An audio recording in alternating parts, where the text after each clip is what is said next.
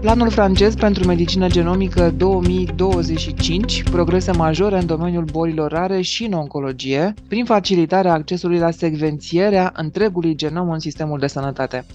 Am uh, citat titlul unui articol care apare pe raportul de gardă și pe care îl vom comenta astăzi cu domnul dr. Marius Geantă, președintele Centrului pentru Inovație în Medicină. Bine ați revenit în primul rând. Mă bucur să ne reauzim și cred că și în această săptămână putem să anticipăm o ediție cu adevărat uh, specială prin prisma științei și a implicațiilor uh, științei în viața noastră de zi cu zi. Știm uh, ce informații am găsit în această săptămână, ce știri avem în vedere și chiar dacă prima știre poate să sune abstract, planul francez pentru medicină genomică 2025, să le explicăm celor care ne ascultă că putem să vorbim la timpul prezent despre aceste lucruri. Vorbim despre lucruri extrem de actuale și extrem de importante. Iată, în Franța există ceea ce se cheamă Inițiativa de Medicină Genomică 2025. Este în curs de implementare și cred că ăsta este un, cum să spun, un subiect și un mesaj extrem de important, prin urmare, și care se uită la genomică. Adică exact ceea ce povestiți de o grămadă de vreme, că ar trebui să facem și noi. Într-adevăr, și uh, aspectul esențial uh, este ceea ce a spus mai devreme, și anume că vorbim despre ceva ce se întâmplă, vorbim despre implementare.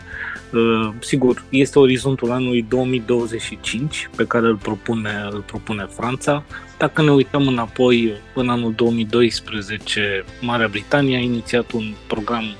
la fel de, de ambițios pe medicina genomică. Esența cred, a momentului uh, actual, anului 2023,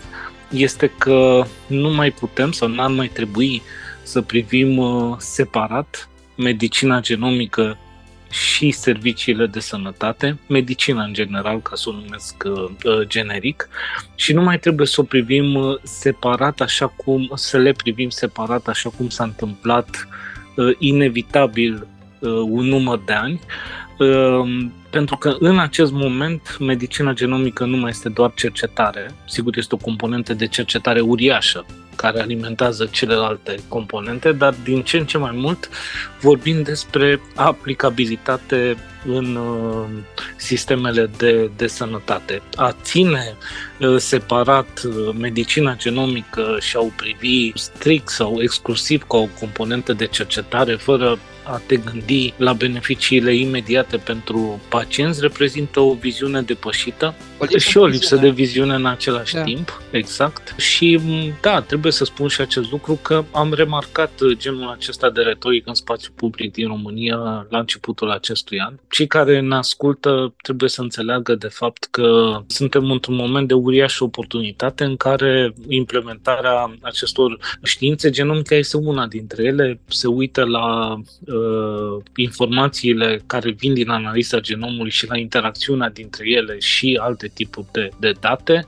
dar uh, la fel uh, avem domeniul transcriptomicii care nu se uită la ADN, precum genomic care se uită la RN, avem domeniul proteomicii care se uită la proteine, avem uh, domeniul studiului microbiomului care începe să, să producă din ce în ce mai multe rezultate de luat în seamă pentru practica medicală. Deci toate aceste științe, vedeți, toate se dezvoltă în același, în același timp și ele definesc noua eră la timpul prezent a medicinii, aceea, aceea în care nu mai avem uh, o zonă de demarcație atât de strictă între ceea ce clasic numeam cercetare gândindu-ne că sunt noi tehnologii sau abordări noi și trebuie să le păstrăm acolo până când cumva cineva va dezvolta ceva. Uh, și după un număr de ani uh, îl vom, uh, acel ceva îl vom implementa și noi în sistemul de sănătate, așa numitele premiere în România, ci trebuie să privim lucrurile interconectat. Este acest model pe care britanicii îl numesc Infinity Loop, în care cercetarea alimentează componenta de practică medicală și practica medicală prin nevoile identificate, prin particularitățile descoperite, influențează la rândul ei componenta de cercetare și se potențează reciproc, iar în mijlocul acestui, în punctul de intersecție al dacă ne imaginăm ca un semn al infinitului, este componenta de date, de analiză de date, de bioinformatică, fără de care nu putem să ne imaginăm acest, acest model. Vorbim așadar de planul care se cheamă Inițiativa de Medicină Genomică 2025. Raportul de gardă spune că unul dintre obiectivele majore ale planului este pregătirea integrării medicinei genomice în sistemul de sănătate și insist pe, pe ideea asta și că este organizat acest plan pe patru paliere. Haideți să le menționăm pentru că toate sunt importante. Într-adevăr, esența este aceasta integrare a deja, deja început pentru pacienți cu anumite forme de cancer și pentru pacienți cu anumite tipuri de, de boli rare. Raportul de gardă se referă la asta, face referire la, la indicațiile specifice pentru secvențierea întregului genom în legătură cu aceste, aceste boli. Într-adevăr, uh, integrarea în sistemele de, de sănătate reprezintă o provocare am spus-o și mai devreme, pentru că sistemele sunt organizate în modul tradițional pe care îl știm de la Bismarck, de la Beveridge și așa mai departe. Uh, și atunci uh, cele patru paliere pe care planul de medicină genomică din Franța le-a identificat uh, țin de, evident, de reorganizarea sistemelor de sănătate publică, de unde sistemele în designul acesta clasic sunt niște sisteme statice și care nu interacționează foarte mult cu componenta de cercetare, nu se lasă foarte ușor influențate de dinamica și de viteza cu care se întâmplă lucrurile în domeniul genomicii E clar că aici avem nevoie de modele noi și o să discutăm puțin mai târziu despre cum ar putea, sau am putea să ne gândim că, de exemplu, în cancerul pulmonar, medicina genomică poate fi implementată în sistemele de sănătate. Apoi, sigur, e componenta medicală, e componenta aceasta care ține de practica medicală, clinică și componenta științifică. Vorbim despre un domeniu care începe să producă efecte. Aceste efecte, sigur, trebuie să urmeze principiile medicinei bazate pe dovezi, în mod clar trebuie generate acest do- aceste dovezi, pentru că ele, de fapt, vor uh, constitui fundamentul încrederii oamenilor că medici, că sunt alți oameni care lucrează în sistemele de sănătate sau pacienți sau cetățeni în aceste noi, uh, noi tehnologii. Apoi, sigur, e componenta tehnologică pe care eu n-aș uh, vedea-o ca o provocare majoră din niciun punct de vedere. Avem la dispoziție foarte multe fonduri, de fapt, inclusiv în România, care ne-ar putea ajuta în privința achizițiilor, să spunem, de tehnologie, a digitalizării. Nu ne putem imagina medicina genomică altfel decât o medicină 100% digitalizată. Ce e important aici este ca modul în care se implementează în sistemele de sănătate aceste soluții să nu ne transforme, de fapt, pe noi în a fi captivi ai anumitor companii care vin pe piață cu anumite tehnologii și atunci ideea este de a fi tehnologie agnostic, adică soluțiile se poate să funcționeze pe cât mai multe dintre tehnologiile disponibile și sigur, acum iarăși dacă discutăm despre componenta de date, cred că suntem în punctul în care n-ar trebui să ne mai punem atât de multe semne de întrebare care să se transforme în bariere. Atunci când vorbim despre, eu știu, unde sunt stocate aceste date, cum uh, facem să avem acces la ele, cine are acces la ele. Și dacă ne referim la componenta de analiză, sigur, iarăși nu ne putem imagina implementarea fără bioinformaticieni, dar nu e o meserie imposibil de, de învățat, ba eu aș spune că e ceva ce uh, se poate, e genul de competență care se poate dobândi foarte, foarte repede, cu condiția să ai, uh, uh, eu știu, acces la centre care deja au o experiență și am menționat deja Marea Britanie, vorbim astăzi despre Franța și sigur sunt aspectele economice, iarăși dacă vorbim despre medicină genomică, imediat ne imaginăm niște costuri uriașe, costurile nu sunt atât de mari. Poate într-o ediție viitoare vom vorbi și despre cât ar putea să coste un proiect uh, basic de implementare a medicinii genomice sau de constituirea unui laborator de medicină genomică. Ce este important uh, aici este să demonstrăm că genul acesta de intervenții aduc valoare pentru pacienți, pentru cetățeni, pentru societate și pentru economie și iarăși o să discutăm puțin mai târziu că deja se întâmplă Uh, generarea unor astfel de, de dovezi în domeniul oncologiei. Toate trebuie luate în calcul. Cred că esența aici uh, sau linia roșie pe care ar trebui să o avem în minte cu toții este modul în care vom uh, crea încrederea tuturor celor implicați în acest domeniu în uh, aceste inovații, aceste soluții și tehnologii noi, cunoscut fiind faptul că, sigur, nu toți oamenii au uh, aceeași deschidere sau disponibilitate de a, eu știu, de a încerca, de a folosi genul acesta de tehnologii. Detaliile pe raportul de gard este foarte amplu articolul și este foarte interesant și foarte documentat și, cum să spun, și ascultându-vă, povestind și citind lucrurile astea, mie cel puțin mi se pare că este normal să fim în acest punct. Adică mi se pare normal că așa ar trebui să evolueze domeniul sănătății. Punct. Absolut de acord și cumva, nu știu cât mi-a ieșit astăzi, dar și eu încerc să am un ton normal și trebuie normalizată discuția publică despre genomică, nu trebuie plasat acest domeniu undeva într-un viitor uh, nedefinit, doar fiindcă uh, în momentul acesta noi suntem într-o zonă de confort și uh, cumva genul acesta de de abordări noi ne-ar putea scoate de acolo și nu ne simțim foarte confortabil și atunci preferăm fie să evităm subiectul, fie să spunem banalități, fie să ne exprimăm într-un mod atât de complicat încât să-i descurajăm și pe cei care poate ar fi, ar fi interesați de temă. Deci de asta mă bucur că vorbim și, și în această săptămână. Cu cât vorbim mai mult și ne apropiem așa de o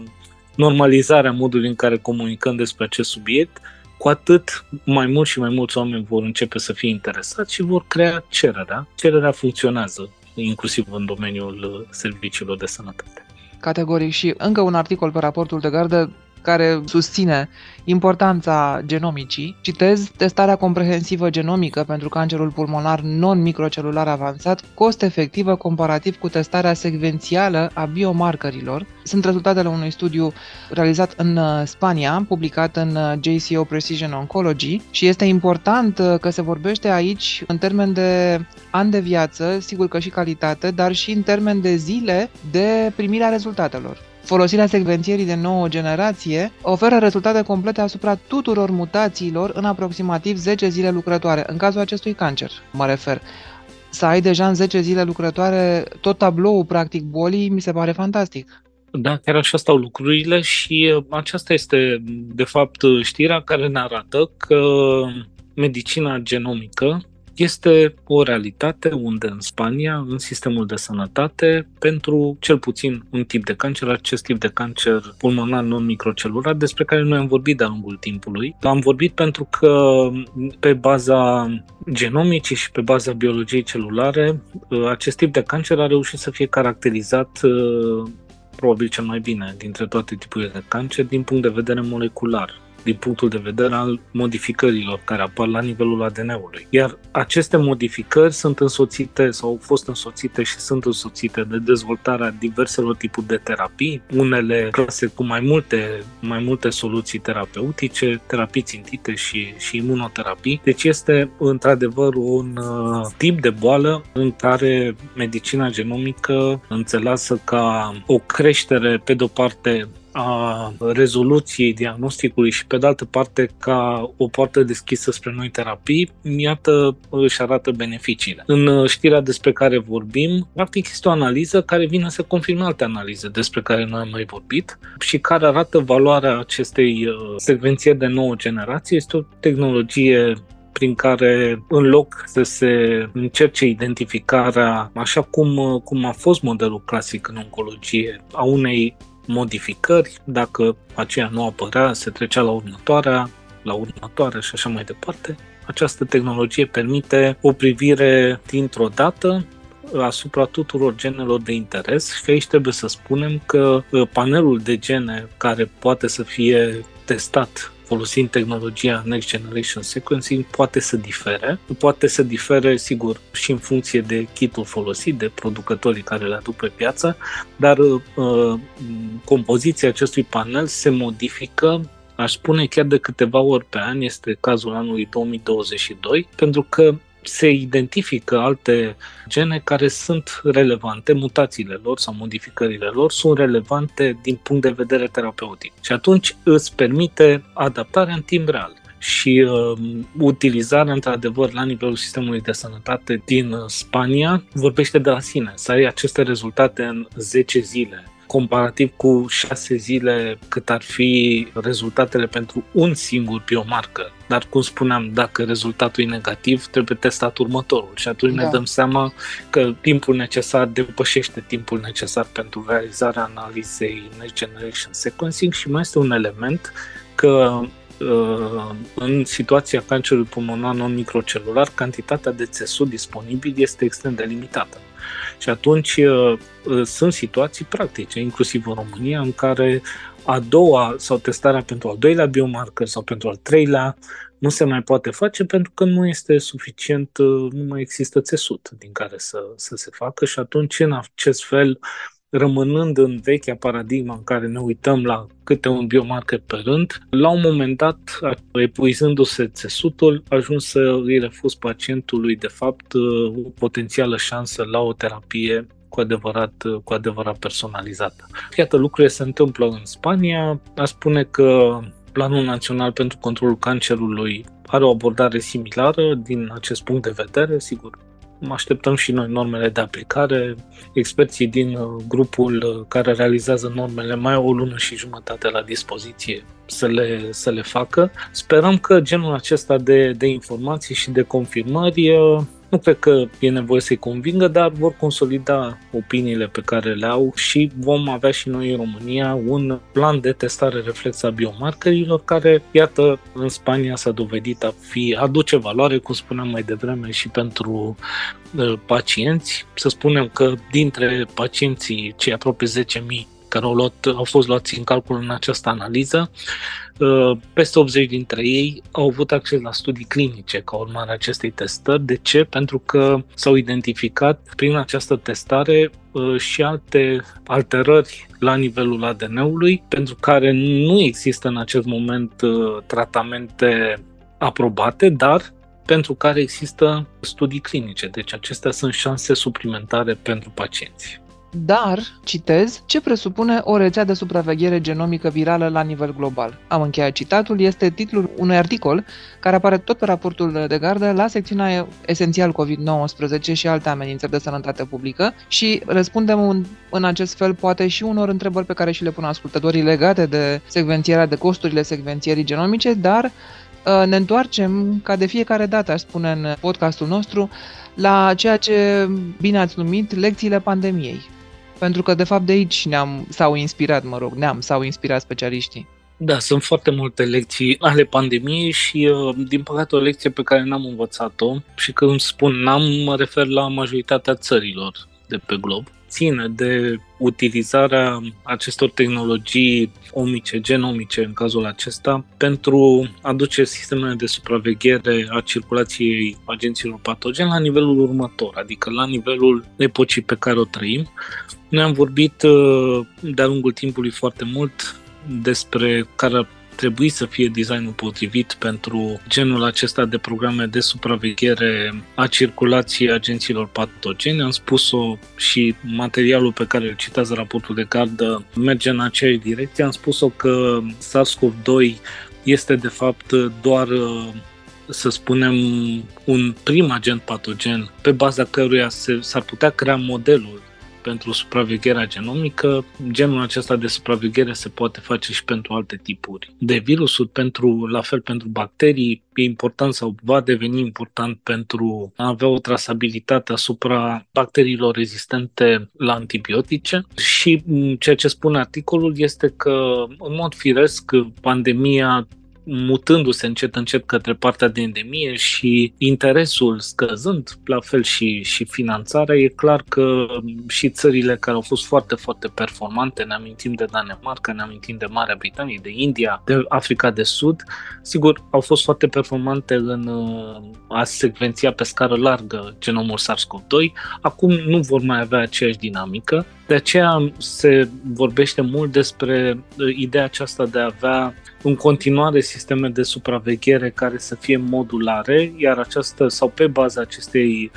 uh, abordări modulare, sistemele să poată să fie scalate în funcție de interesul de moment. Dacă, eu știu, crește interesul la un moment dat pentru supravegherea genomică a circulației virusului polio, dau un exemplu pur ipotetic, sistemele respective să se poată adapta și să-și crească, nu așa, capacitatea pentru a putea să pună în evidență pentru o durată de timp un anumit agent patogen sau altul. Sigur, asta nu se poate face fără a avea un uh, consens, măcar la nivelul unor continente, dacă nu la nivel global, pentru că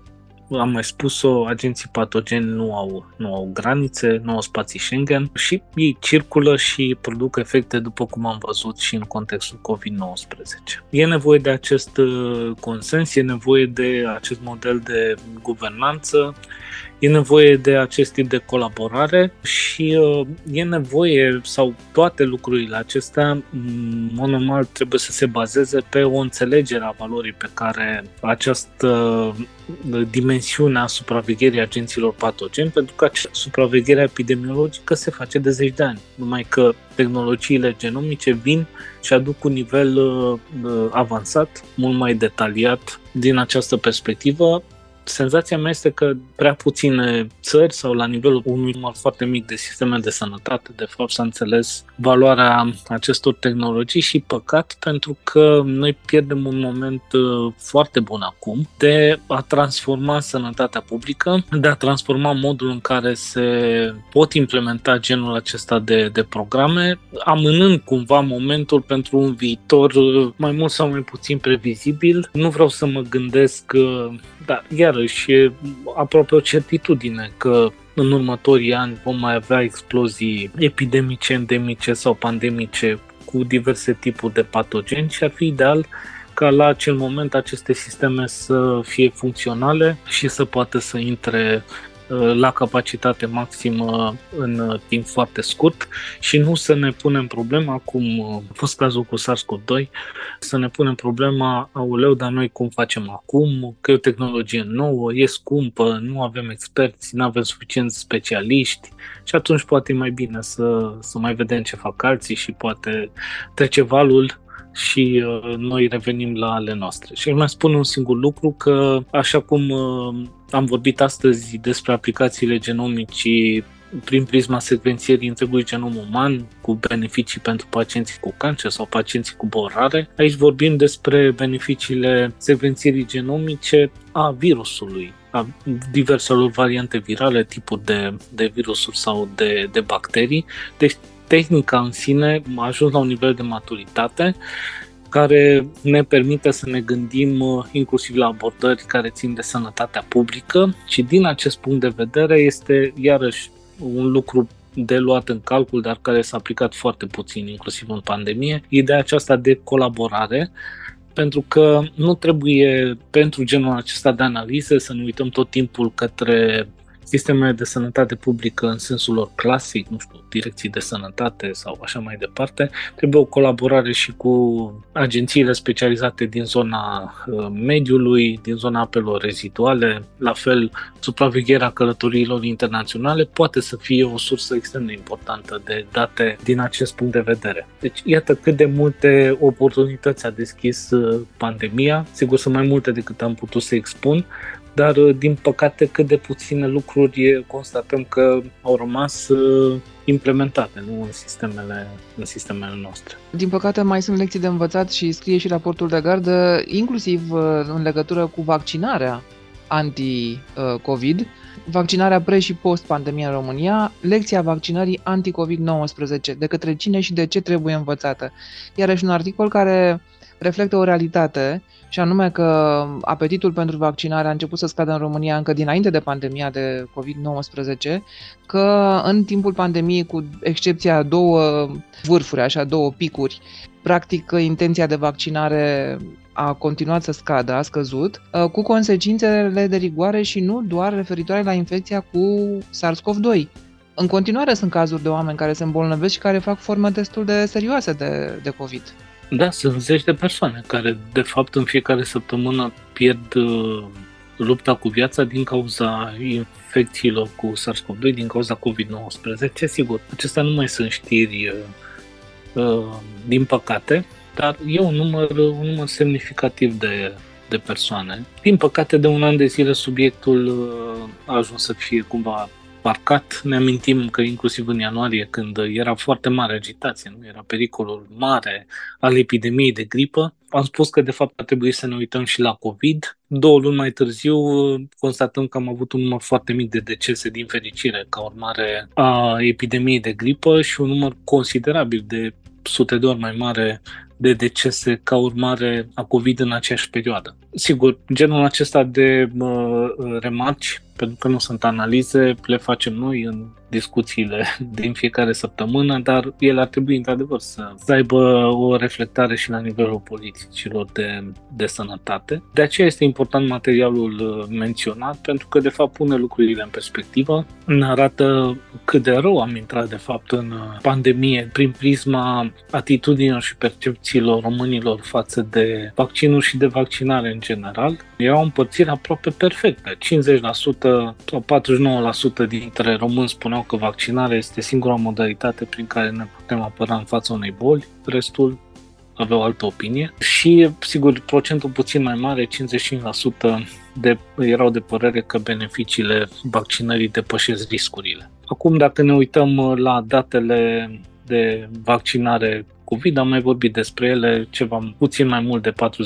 40% dintre români s-au vaccinat cu două doze. Dacă ne referim la trei doze, putem să împărțim aproximativ la 4 acest procent. Deci, cumva, senzația este că, și vom încerca să, să documentăm asta în perioada următoare, cumva este că, senzația este că încrederea românilor în, în vaccinare este cumva în declin după pandemie. Ceea ce este foarte interesant în articol, se menționează Portugalia, care dintre țările Uniunii Europene a avut cea mai multă populație vaccinată anticovid-19, 98%, Coordonatorul campaniei de vaccinare a fost un amiral, așadar un om din zona, din sfera armatei, Uh, și noi am avut un astfel de om, coordonatorul campaniei de vaccinare, dar amiralul Enrique Guvea Melo a spus că succesul campaniei de vaccinare s-a datorat faptului că a fost nepolitizată campania de vaccinare. Într-adevăr, uh, domnul Amiral are dreptate și mai este o componentă la care o să mă refer imediat. Ce e important este că el a avut un mandat limitat. A avut un mandat, dacă nu greșesc, de un an, un an și ceva, timp în care și-a atins uh, acest obiectiv. A doua componentă este că uh, Portugalia, de fapt, spre deosebire de România antepandemie, tot timpul a avut un istoric foarte bun de va- în privința vaccinării. Adică uh, portughezii tot timpul au fost în favoarea vaccinării în număr uh, substanțial. Și de fapt au pornit de la o atitudine pozitivă, o atitudine în favoarea vaccinării la procente foarte ridicate. Și atunci nu neapărat că a fost mai ușor, pentru că efortul a fost foarte mare, dar uh, punctul de start a fost diferit în Portugalia față de România sau statele din, uh, din estul Europei și uh, am discutat anul trecut în uh, două webinarii pe tema, pe tema aceasta, încercând să înțelegem ce a făcut diferența între Portugalia și statele din centrul și estul Europei, care de fapt în unele clasificări ale Comisiei Europene sunt trecute în aceeași categorie a statelor care nu sunt încă atât de dezvoltate cum sunt, eu știu, statele din uh, celelalte state din vest, dar nu, nu Portugalia. Deci, cumva, din punct de vedere economic și social, suntem acolo, statele din centrul estul Europei plus Portugalia, dar când a venit vorba despre campania de vaccinare uh, COVID-19, iată, lucrurile au stat, uh, au stat diferit de fapt am și numit-o ca atare. Noi avem în Europa o adevărată cortină de fier a vaccinării. Dacă ne uităm la vaccinarea anti-COVID, unde era cortina de fier acolo este demarcarea netă între, eu știu, nivelul 80-90% și nivelul 40% în medie din centrul și estul Europei, dar ne-am uitat și pe vaccinarea anti-HPV, tot acolo se trasează această linie de demarcație și sigur într-un sens mai larg ne-am uitat și pe componenta de inovație în sănătate și tot pe acolo este. Ce vreau să spun este că avem uh, cu siguranță sunt factori uh, care vin din spate, componenta istorică și culturală contează, dar pe de altă parte soluțiile trebuie să vină tot de la noi. Și îmi spun asta uitându-mă la ceea ce planul european pentru combaterea cancerului prevede pentru acest an și următorii doi, și anume campanii de vaccinare împotriva HPV în ideea de a elimina tipurile de cancer cauzate de infecțiile cu HPV. aceasta va fi o provocare pentru centrul și estul Europei și pentru România, din păcate,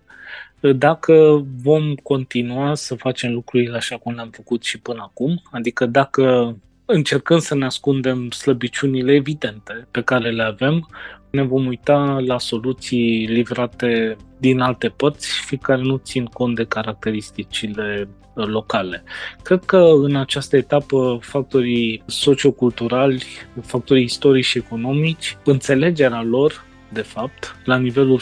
fiecărui, uh, fiecărui persoane care este în grupul țintă pentru vaccinarea anti-HPV, rămân la acest exemplu, înțelegerea acestor factori este mult mai importantă decât comunicarea oricăror beneficii ale vaccinării anti-HPV. Abia după ce vom reuși să avem o mapare din punct de vedere, dacă vreți, psihosocial a populației țintă, abia după aceea cred că trebuie să ne gândim cum anume vom vorbi cu acești oameni. Iar aici ceea ce am trăit în pandemie ne poate ajuta, poate fi, cum spuneați, în colecție pe care ideal ar trebui să ne însușim, așa încât să înțeleg, înțelegând ce n-a funcționat în vaccinarea anticovid, să putem să optimizăm viitoarele campanii de, de vaccinare